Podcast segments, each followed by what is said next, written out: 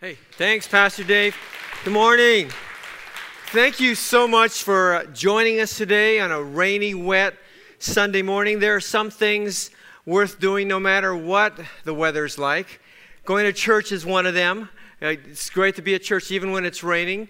Today, my wife returns home from Uganda, and so e- even if it's a rainy day, it's okay, right? It's a good thing uh, to, to have your, uh, your spouse come home even when it's wet and rainy. So, again, thank you so much for joining us today. You know, today we're uh, continuing in a series that we began about a month ago called Engage. And the premise of this series is that in order for our faith to thrive, uh, it requires that we engage in a number of different areas. And so the first two weeks, we talked about the need to engage God's Word, the breath of the Almighty, the Holy Scriptures. It's so important to do that. And then the last two weeks, we talked about the importance of engaging God in prayer, talking to God. And so I hope that you've been doing that. I know that, that I've heard from a number of you who have sent prayers to me, texted prayers to me, emailed prayers to me, and I appreciate that so much. And I hope that you are you are doing that as well, praying for one another. And maybe you received a, a prayer or a text, and I, I, I know that that's a blessing uh, as well. Well, today I want to speak to you about another area in which we must engage, and that's the area of love. And I can't tell you how important this, this one is, how important it is that we as a church get it, that we understand it, that we apply it. Because love speaks to the very heart of who we are and what we are as a church. And if we fail to love, then the repercussions are absolutely staggering. I hope to paint a picture for you today of the importance of love and kind of why uh, it, we need to do this and where it really comes from. All right, so I want, before I get started, I want to open up our time in a word of prayer and let's just come before God and thank Him so very much for, for who He is and for all that He's done for us. Well, Father, thank you, God. Even though the, the weather's a little bit rainy and wet outside, God, it, it is so good uh, for, for us to be able to come and gather and to worship and to praise you and to hear from your word, and God, just to be together.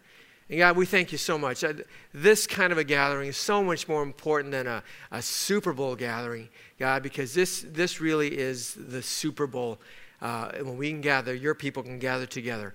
And I pray, Father, that you would speak so very clearly to us about the importance of love. And we've, I know we've talked about this before, we've hit on this before.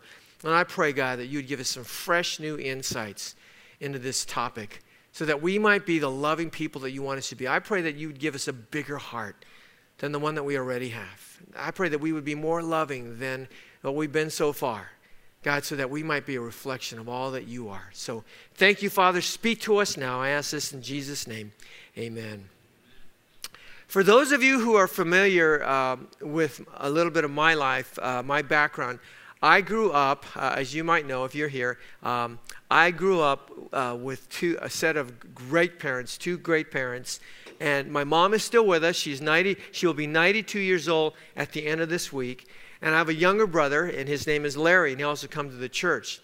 And I would say that growing up, we were fairly close. We were pretty tight as brothers. We were uh, very close in age, about 15 months apart. I'm a little bit older than 15 months older than he is. Here's a picture of us when, when I was 14 and he was about 13. And I don't know if that was at Big Bear or we were in the snow or whatever it is. And then as we got a little bit older, we began to drift apart. You know, the whole teenage angst thing. We started to drift apart. And uh, I was the studious one. Uh, here's a picture uh, taken when I was in high school. I'm the one on the right. Uh, I was a senior because I know that was my senior uh, sweater. Uh, and he, the, he's the one on the left. He was, we, we, we grew up in East Los Angeles, and so he was a wannabe cholo. And uh, he was popular with the girls. I was popular with the campus nerds. And we would begin to fight. And we would begin to disagree, and we kind of begin to go at it. And every time we did, it would break our parents' hearts. It would really break their hearts. And my mom and dad would both say things to us. They would say things like, Please don't fight. Please don't fight. Please get along. We love the both of you. We love you the same. You are both our sons. We are family. Please, please love each other. And they would say that to me, especially my mom would say that to us all the time. And you know, the, to be honest with you, I didn't really comprehend what she said. I didn't really get it until I became a parent. That's when I started to get what she was saying. And over the years, I have two daughters. Uh, they're 23 and, and 19. I, I, I began, I found myself beginning to say the same things to them every time they had a little squabble. Please love each other. Please don't fight. Please stop arguing. Please get along. You are sisters. We are family. Please. And I would say those things to them, and I'm thankful that, that they get along really well. Last night we were home, and they, they said, We're going to have a little movie night in, in Natalie's room. We don't have a living room yet uh, because of the remodeling. But so they had a little movie night together uh, in Natalie's room uh, using her little laptop. And I'm thankful they do love each other. But those are the kind of things, that's just the heart of a parent that you want your family to love each other. Well, centuries ago, when God chose the Jews to be his children, to be his pe- people, what he wanted more than anything else his, was for his people to love him and to love each other. That's exactly what he wanted. Just like a parent, all that God wanted was for his children to love him and to love each other. In fact, God even spelled it out when, when he, and he spelled it out in the commandments that he gave to Moses. He, he spelled it out that he wanted them to love each other. I mean, we know that God gave Moses 10 commandments, but he, he didn't give him just 10 commandments. We did a series on this a while back. He gave him 613 commandments. And preeminent among them, and they're all, you can find them all in the Old Testament, the first five books of the Old Testament called the Pentateuch or the Torah. But preeminent among them was this commandment right here, and it's in Deuteronomy 6, verse 5. You can turn to Deuteronomy 6, 5. Or you can open up your Baywatch, and all the verses are listed there for you. But again, every week I want to remind you bring your Bible, bring your Bible so you can mark it up and so you can keep your notes in there. And of course, take a look at our South Bay app. Download it if you, if you haven't already. You can do it right now. We've got Wi Fi here. Download it, and you can have the South Bay app, you can follow along right there. But preeminent among, preeminent among all the commandments that, that God gave to Moses, to the people of Israel, was this one right here about what he wanted of his people. Deuteronomy 6 5. And he said, You shall love the Lord your God with all your heart, and with all your soul, and with all your might. This was it. First, God said, I want you more than anything else. I want you to love me. Just love me. I want you to love me with all your heart. And then God said in Leviticus 19, it's recorded for us in Leviticus 19, verse 18. He said, You shall not take vengeance or bear a grudge against the sons of your own people, but you shall love your neighbor as yourself. I am the Lord. Right? God said, I want you to love each other. I want you to love each other. God spelled it out very clearly, more than anything else. What He wanted from His people was that they would love Him and they would love each other. Now, fast forward 1,400 years. Fast forward 1,400 years uh, from the time of Moses, when God gave them the commandments, to the time of Christ. One day, Jesus was asked what the greatest commandment was, what the greatest of the 613 commandments was. What's the greatest one? And here's what Jesus said. Take a look at Matthew chapter 22, starting in verse 37. Here's what Jesus said. And he said to him, You shall love the Lord your God with all your heart, with all your soul, with all your mind. This is the great and first commandment, and the second is like it you shall love your neighbor as yourself. And on these two commandments depend all the law and the prophets. So, roughly 1,400 years after God told the Jews that what he wanted more than anything else was for them to love him and to love each other, Jesus showed up, and when he's asked what the greatest commandment was, he said the very same thing that the Lord said 1,400 years earlier love the Lord and love each other. That's what he said. In fact, Jesus went on to say in verse 40, take a look at verse 40 again he said that on these two commandments, love God and love each other, depend all the law, depend all the law and the prophets. Notice that verse 40? He says, on these two commandments depend all the law and the prophets. This is a very interesting statement. Let me unpack it for you. First of all, underline law and the prophets. The, the phrase law and the prophets is used only in the New Testament. The law and the prophets, that phrase is used only in the New Testament. And it, and it is found to describe, it's a, it is used in the New Testament to describe the entirety of the Old Testament. Did you get that? It's used to describe the entirety of the Old Testament. Simply put, the law and the prophets was a reference to the Old Testament. It's found in the New Testament, but it refers to the Old Testament. And the word depend in verse 40, circle the word depend, means to hang on. It means to hang on. So take a look at in, in the NIV, the New International Version translation, it says this All the law and the prophets hang on these two commandments.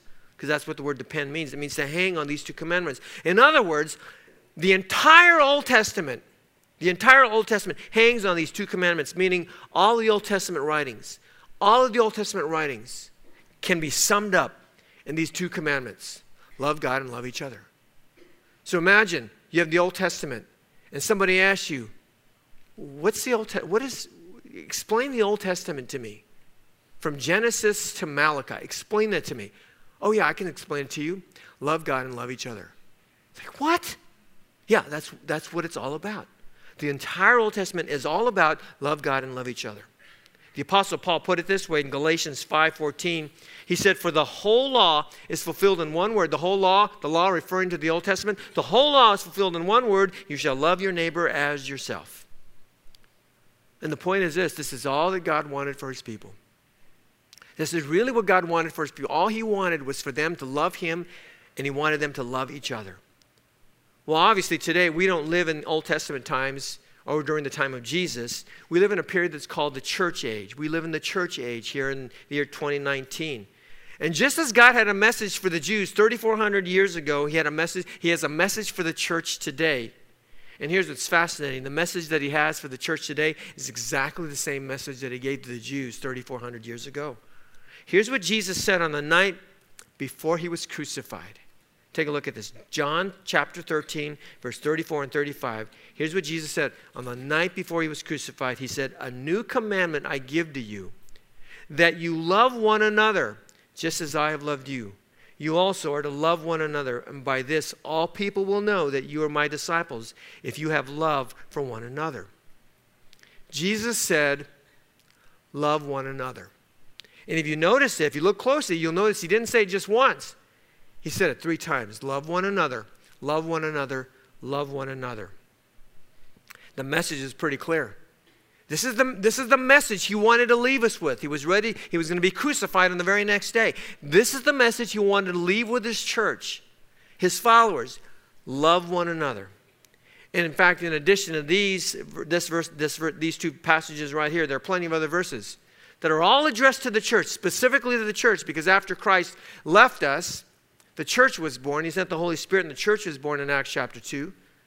And all these verses, there are plenty of verses that say the very same thing. Take a look at Romans 12. I want to put these up here for you. Romans 12 10. The Apostle Paul said, Love one another with a brotherly affection, outdo one another in showing honor. 1 Peter 1 22, Peter said, Having purified your souls by your obedience to the truth for a sincere brotherly love. What? Love one another earnestly from a pure heart 1 Peter 2:17 says, "Honor everyone, love the brotherhood, fear God, honor the emperor."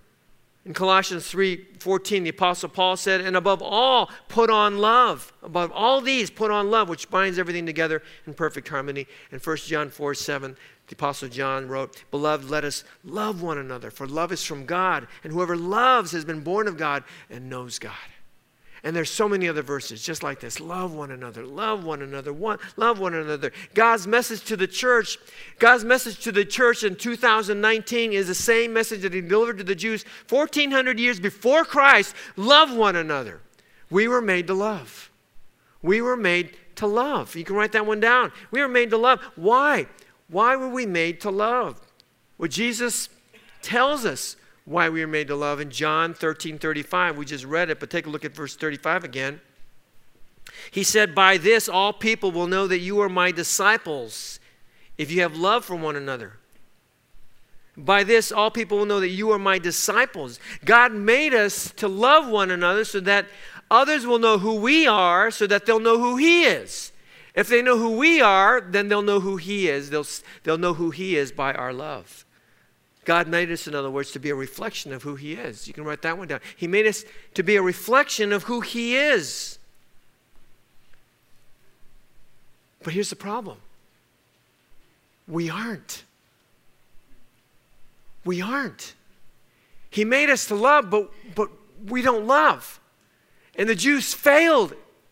They failed on both counts. They failed to love God right out of the gate. They rebelled and sinned against God. It started with Adam and Eve. Second, they didn't love each other.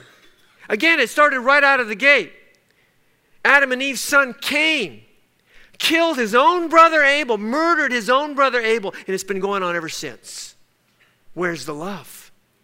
God said, This is all I want for you to do. And right out of the gate, they failed. They didn't do it. And they haven't been doing it. Not only have the Jews been at war with, each, with, with their adversaries, but they've been at war with each other. At one point in their history, there was such enmity and hate among the Jews, between the Jews, that, that God's own people, they, the nation was ripped apart in civil war because they just couldn't get along with each other. And yet, all that God wanted was for them to love Him and to love each other. And they failed. They failed. And broke God's heart.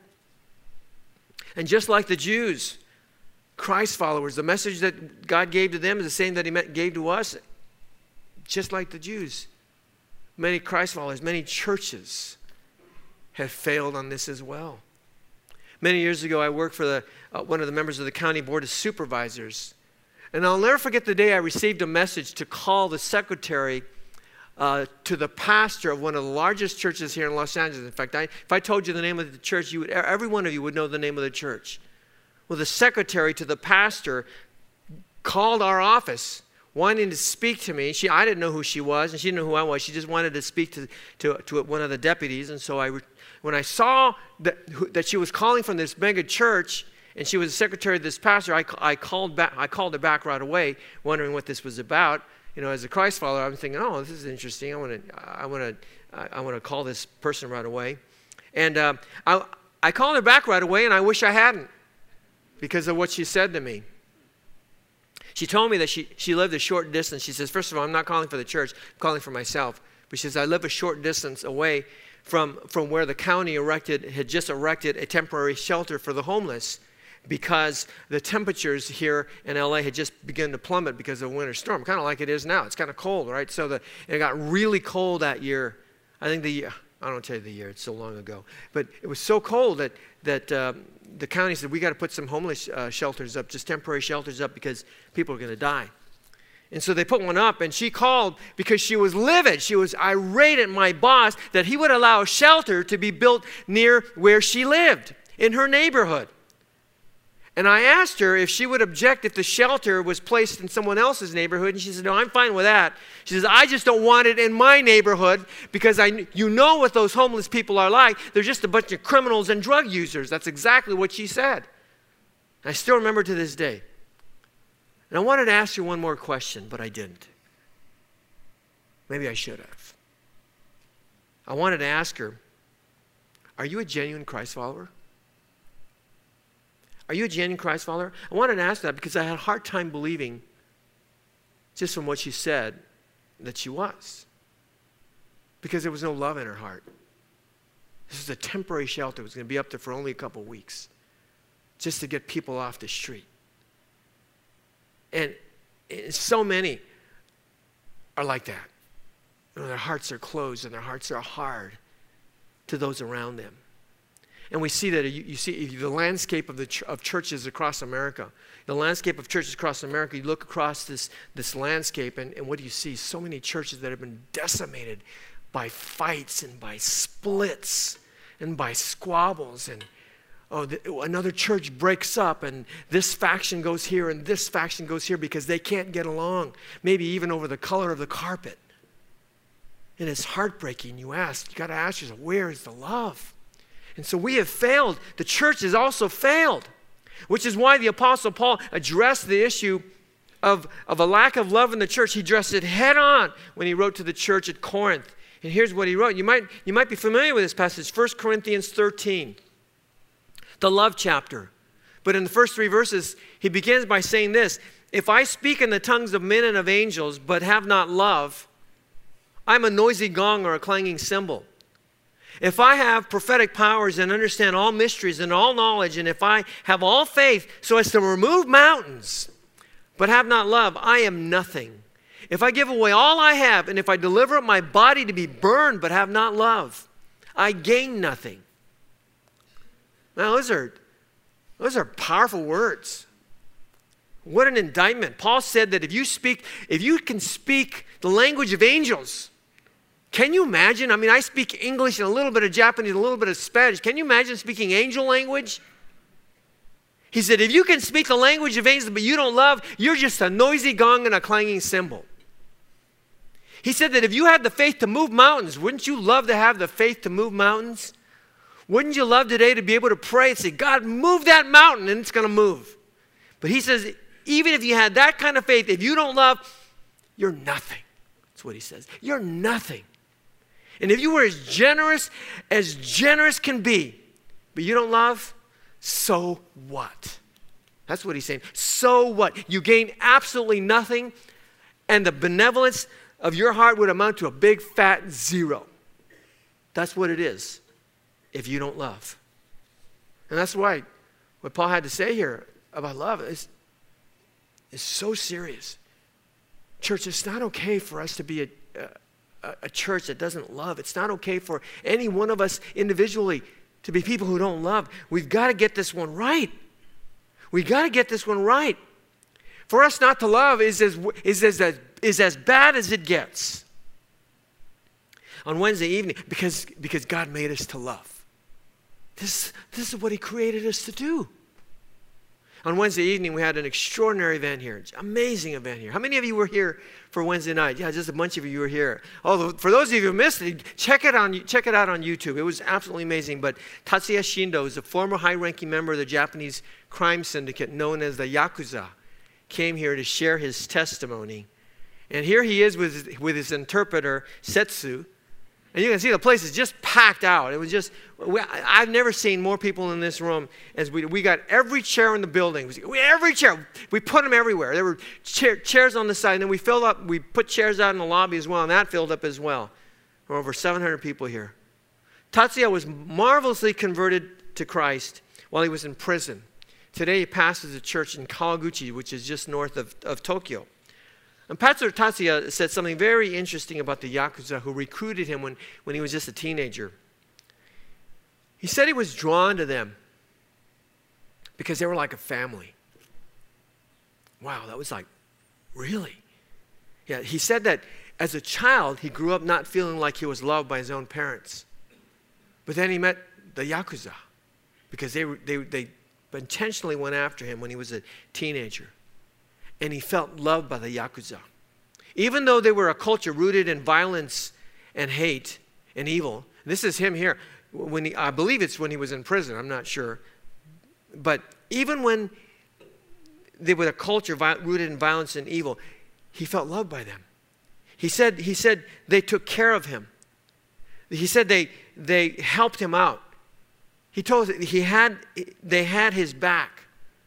In other words, he received from them what he never received from his own parents. And that was love, a sense of belonging. And that's what drew him in. You know, in Matthew 5:46, Jesus asked a very insightful question. Take a look at Matthew 5:46. Very, very insightful.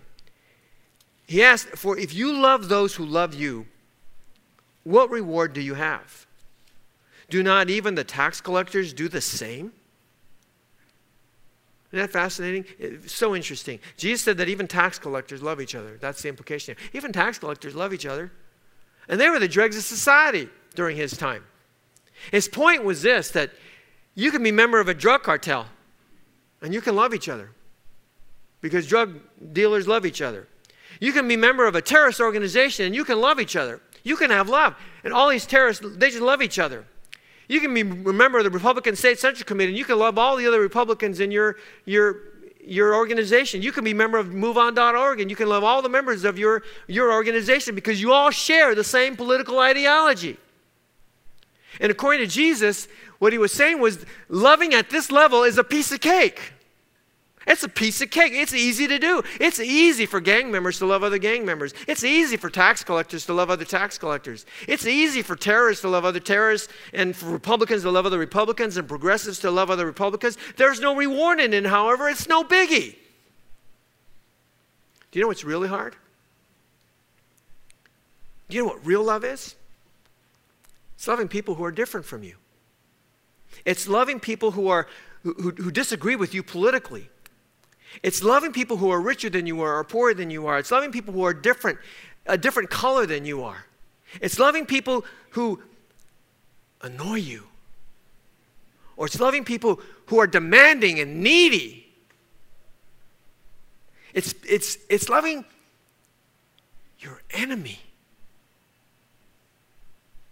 That's hard. And that's what real love is. See, the other stuff is anyone can do that. But he doesn't want us to be just anyone. He calls us to higher standard. And you know where you can find these kinds of people? Yeah, you can find them all out there. They're all out in the world. But you can find them in the church. You know why you can find them in the church? Because all that the church is is a collection of broken, sinful people who have been, who have been saved by the grace of God. We're, we're all these things and, and more and worse. And God, and we're here because God, because we know we need God, and, and God gave us His Son, and He saved us from our sins. And so we all come together every, every weekend, and, some, and, and during the week, we come together under the headship of Christ, Christ in, in this gathering we call the church, and you're going to find all these, and they're all these difficult people. Hard to love people, they're all around us. And the reason why God wants us to love each other is because when we do so, we, we, we would be a reflection of who He is. We'd be a reflection of who He is. But again, it's not easy. Love doesn't come naturally, selfishness comes naturally. That's easy. You don't have to teach me to be selfish. I don't have to try to be selfish. I have to try to love, but I don't have to try to be selfish. That's, a, that's easy.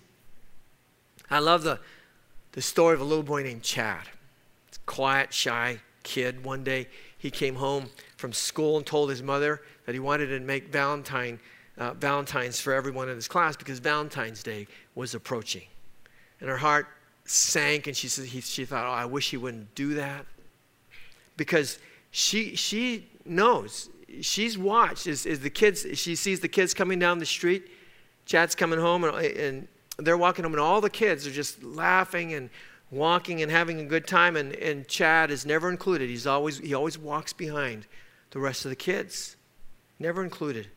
Nevertheless, she said, okay, you want to make a, a Valentine for everyone? Okay, that's a good idea. And she, she went along with this, so she went to the store and bought some paper and some glue and some crayons and all those kind of things. And for three straight weeks, every night, Chad would make, painstakingly make uh, the Valentine, 35 Valentine cards for his classmates, each one handmade. Well, Valentine's Day finally came, and Chad was beside himself with excitement. So he got all of his all these Valentine cards that he made for them, put him put it in his back backpack, and he rushed off to school. Well, that day his mom decided to make him fresh batch of cookies, serve them up warm with a cold glass of milk when he came home, knowing that maybe maybe he's going to be a little bit disappointed. Maybe this will help to ease a little bit of the hurt. And uh, it broke her heart to think that he might not get very many, if any at all, Valentine cards himself that day. Well, after school, the cookies were made and the milk was chilling. And soon after the bell rang, she could hear the children coming down the street, and she looked out the window, and sure enough, the kids were laughing and they were playing and, having a good time. And as always, Chad was bringing, bringing up the rear all by himself. When he got to the door, when he came through the door, she fully expected him to burst into tears. She noticed his hands were empty. And when the door opened, she choked back her tears and she said, Mommy's got some warm cookies and some milk for you. But he hardly heard her words, hardly heard a thing she said. He just marched right in with his face aglow, and all he could say was, Not a one, not a one. And her heart sank. And then he added, I didn't forget a single one, a single one. I love that story. I love that story because it tells us what real love is. See, real love isn't, isn't hoping that someone's going to give you a Valentine's Day card. Real love isn't wondering, what's in it for me? Who loves me? Real love isn't how you feel toward someone or how they might feel toward you. Real love isn't feeling like you belong, which apparently the Yakuza are very good at at doing. Anyone can do that. Real love is doing, simply doing what Chad did. Real love is giving without regard for getting back anything in return, like Chad did. Real love is acting selflessly, like Chad did. And again, it's not easy because we're hardwired to be selfish and not to love. So, how do we love? Well, I submit that we can't love. I submit we can't love without God's help. We need His power. We need His power to love. You see, in the very same chapter where Jesus said, This is my commandment, that you love one another just as I have loved you, in that very same chapter where He said that, that was John 15 12. In verse 5, seven verses before, he said this. Take a look at this. John 15, 5. Jesus said, I am the vine, and you are the branches. Whoever abides in me, and I in him, he it is that bears much fruit. Forget and get this part. For apart from me, you can do nothing. That's it right there. Apart from me, you can do nothing. Will you underline that? Apart from me, you can do nothing. Can I tell you something? True words have never been spoken. Apart from me, you can do nothing. The fact is, we can't do anything without Christ. I mean, we really can't do anything without, we can't love each other without Christ. Get husbands, you can't love your wives without Christ, and wives, you can't love your husbands without Christ. We can't forgive each other without Christ. We can't extend grace to someone without Christ. We can't extend mercy to someone without Christ. I can't get through a single day without Jesus. I honestly can't. Apart from me, you can do nothing. And so write this one down. I need God's help to love. Love is probably one of the hardest because it, it goes against our very nature. And that's why we need the power of the Holy Spirit flowing through us. We need the, the Spirit of God working through us. Otherwise, there's no way that we can love. Let me ask you something. Is there someone in your life who is hard to love? Yeah, there is. Right? We all have someone in our lives. Maybe there's someone in your life group, and that person is hard to love. Maybe it's your spouse, and you find it really hard to love. Maybe it's one of your children, or maybe it's your parent, maybe it's your mom or your dad that drive you crazy. Maybe it's your brother, your sister, your boss. Maybe it's your roommate. Maybe it's your coworker. Maybe it's a classmate. And they bug you and they drive you crazy. Well, pray and ask God to help you to love them. See, that's the kind of love. That's the kind of love that matters. Not where you love somebody because they love you. No, it's loving somebody who doesn't love you, loving somebody who's annoying, somebody, somebody who bugs you. That's real love. Ask God to help you, and I believe He will. You can't love without His help. You know, in Greece, there, there was a brilliant professor. His name was Alexander Papadakis, and he taught in the universities there. And he was teaching one, one day, he was teaching in a class. And the, as the class concluded, he asked the class if anyone had any questions. So one of the students in the back raised his hand. He said, I have a question. Professor, I have a question. He says, Yeah, I'd like to know what your purpose in life is. He said, Oh, really? You want to know what you, you want to know what my purpose in life is? And so the professor reached into his pocket and he pulled out a little round mirror. And, and here's what he said. He shared his story, and here's what he said to the class. He said, I grew up during World War II in the poverty of Greece. And my family was so poor, we didn't have any toys. And one day I found a broken piece of, of a mirror, and I rubbed the edges. This is not glass, but mirror. I, I rubbed the, the edges on a stone and until the mirror became a circle.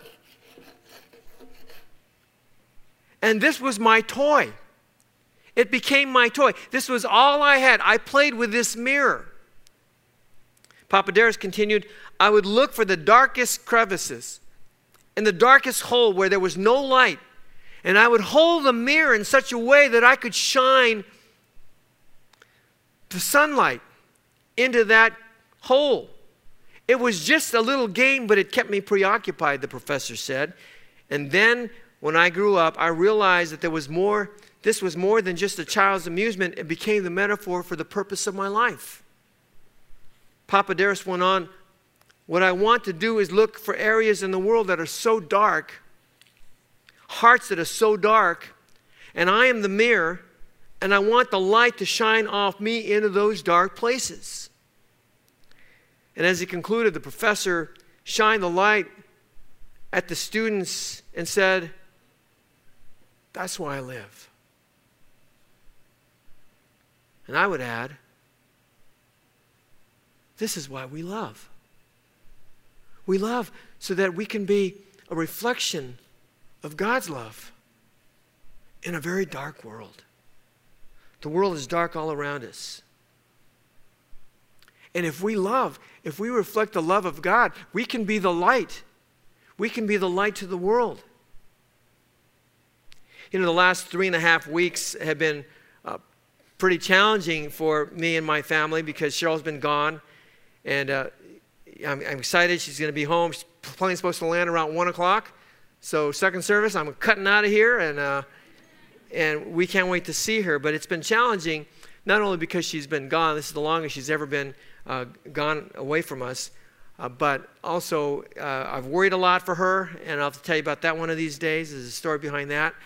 Uh, but, it's been also challenging because of the remodeling project that we started, that we started uh, kitchen remodeling just before she left.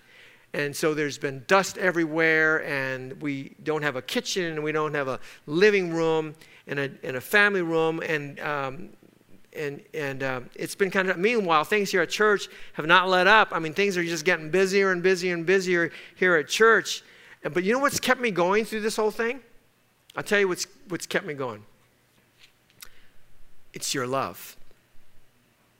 God, obviously, but it's your love. Because while Cheryl's been gone and we've been kitchenless, a bunch of you have made dinner for us. A bunch of you have made dinner for us. It's been so nice eating a home cooked meal. I mean, again, we don't have a place to eat, so we'll just bring it to the office and we'll eat in the office. We'll be here late at night, the kids and me and the dogs eating dinner. And it's so nice. It's so much better than eating at the local place every night. Last week, someone gave me an envelope with $100 in it. No name, just this note please contribute to the Shiohama cell phone roaming charges fund. I shared with you, with you several weeks ago that uh, when Cheryl left, I, I, was thinking that we were, we were not going to be able to communicate her, with her for three and a half uh, weeks because she was going to this, some of the remotest parts of Africa in Guinea. Uganda's a little bit better. And so that day I found it when she left, I found out that Verizon had a, had a data plan. I, I told you about this if you were here a couple weeks ago. And uh, I signed up for it immediately, even though it was kind of expensive. I signed up for it immediately because I said, my thought was, I'm willing to pay whatever to remain in contact and communication with her every single day. And so I did. And so someone, and someone gave me $100. Anonymous gave me $100, and that will cover, for, cover half of it. And it just blows me away that we've got people in this church that are, that are so kind and so thoughtful and, and, I, I don't even know what to say. On top of that, many of you prayed for, uh, many of you have said to me, you're praying for Cheryl and Annie every single day. And you pray for, and, and some people said, and we're praying for you, especially for you. Thank you. I needed, I probably need it more than she does. I mean, just yesterday morning, I, I, I woke up and I got a text from somebody, a text, someone texted me a prayer from the airport. He was, he was heading out of the country. And he said, I just want to text you a prayer. Yesterday, someone also messaged me on Facebook and says, Hey, I just want you to know I'm praying for you today. It's the love of the people of God that has inspired me, encouraged me during this time. You know, on Wednesday night, Pastor Shindo told us about his church. I asked him a little bit about his church, and, and they've been, they're, they're not a very large congregation, but they meet in a bar. They meet in a bar, and and now the, the roof on the, on, the, on the facility is beginning to, is in very bad shape, I understand, it's beginning to collapse. And so he said, they got he said, we got to get out of there. So a little while back, they, they bought a building. They bought a factory building. It's a very, it's not large. It's a small factory building, and there's re, there's residents up on the top. And so he and his wife live at the top uh, on the second floor. And he says we want to convert the the bottom half, the ground floor. We want to convert it and put put a church there. And so he says, so we, we bought it, it's already paid for. He said, but it's going to cost about $200,000 to fix it up so we can put the church in there. And I thought, well, we know that. We've been through that, through that right? We talked about that, what it costs to, to fix this place up. And so he said it's going to cost, I found out the other night, it's, it's going to cost $200,000 to fix it up. And they raised 130000 of it so far. So I just had this idea. I thought, you know, I talked to the elders about it, and they said, yeah, let's go for it. I said, so we decided Wednesday night, it was, uh, it was around 5 o'clock, I think, right before he came. We decided, you know, we're going to take, take a love offering. Because we were just going to give him an honorarium for speaking. He didn't ask for anything, but we said, we'll just take a love offering. And so he says, hey, if you guys w- would be interested in helping him out with his church, then, you know, just give us a small little gift and, and we'll give it to him before he leaves. You know how much he gave? $15,000. That's what you gave, right? And, uh, and I, and people last night came and said, well, we want to, we want to give some more you know, or we, we didn't give, we want to give, right? So if you want to still give to his fund, then you can do that. But again, you be sure to designate your gift, and we'd ask it be over and above your regular giving, but just be sure to designate it for Pastor Shindo so we'll know to give it to him. And we're going to give him every single penny that you give. And then we can all, we'll all go to Japan. Can you, we'll all go to Japan together. A thousand of us will show up at his church. Hey, we're here. We want to celebrate with you. They don't know what to do with us, right? Wouldn't that be amazing? But you can go to that church one of these days and say, yeah, you know what? What a, what a privilege to be able to, to be involved in helping you uh, put this church here. What a great thing. When I, told him what, when I told him what you gave, he couldn't believe it. He kept jumping up and down with his hands in the air. Seriously, he kept jumping up, came and hugged me, and he kept jumping up and down. Came back and hugged me again, kept jumping up and down, came back and hugged me for a third time. He was so elated. And I was too. Because, see, I think you're the most loving church on this planet. I really do believe that. When my mom is here at church, we push her around. She walks in a, in a walker, but it's easier to get her around in a wheelchair, so we put her in a wheelchair. And she's sitting out in the lobby, or she's sitting out in that cafe area.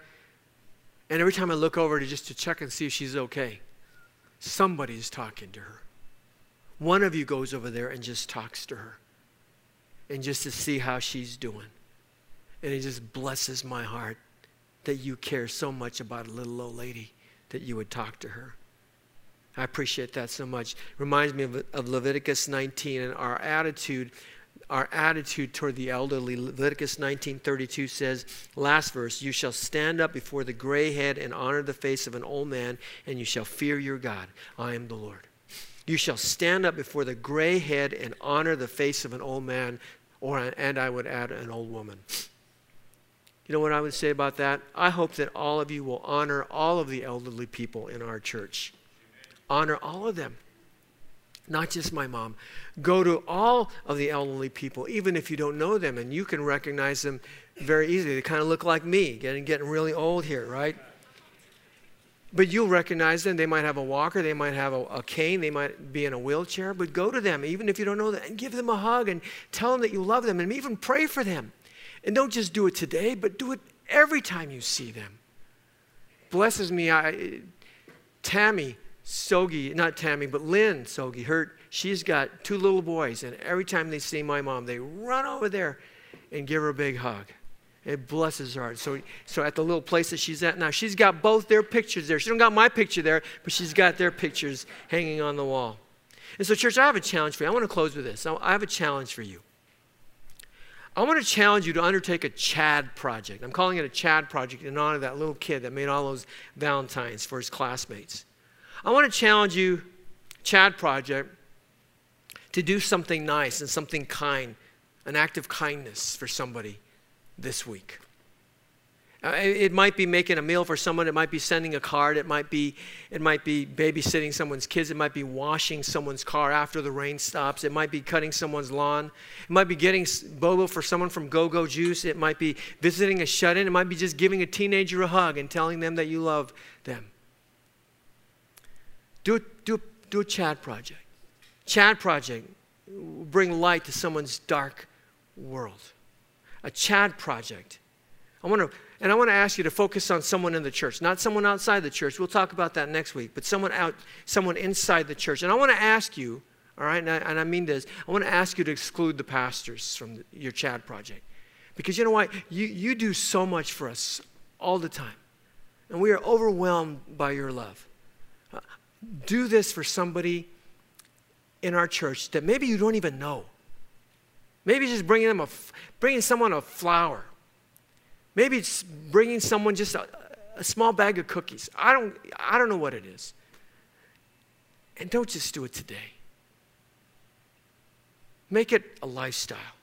If you want to go back and discuss it with your family, that's fine. Discuss it with your family. Get your kids involved. So they know that life is not about, doesn't revolve around them. They're not the center of the universe. But teach them to love each other and do it every day because that's what God made us to do, to love. We are a family. We are all God's children. So let's all get along. Let's not fight. Let's love each other. And if we love like He wants us to, imagine the light that we'll bring to all the dark places. We will light up the South Bay. We will light up the world. So engage love. Amen? Okay, let's close in prayer.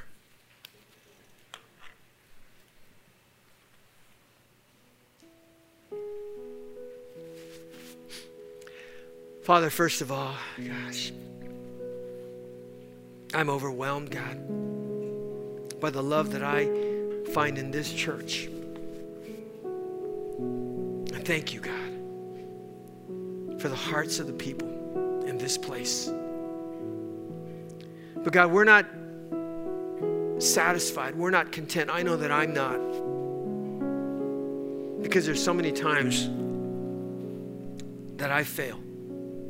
I fail to be the loving man that you want me to be. I fail to be the loving Christ follower that you want me to be. And I suppose that every one of us can own that and admit the same thing. Because we're surrounded by broken and sinful people. God, sometimes it's so hard to love. So, Lord, do a work in us. Give us bigger hearts. Give us gracious and merciful and kind hearts. God, remove our sinfulness and fill it with your selflessness and your and your and the power of your Holy Spirit because without you, God, we can't do anything. And I pray, God, that our love would be so on fire and so contagious and so bright. Not just today, not just this week, but the rest of our days that we're here. Will bring darkness to this world, that will bring light to this dark world, that will bring hope, God, where there's no hope. This is why you made us, God. This is why you made us. Please don't let us fail. Help us to love you and to love each other. We ask this in Jesus' name. Amen.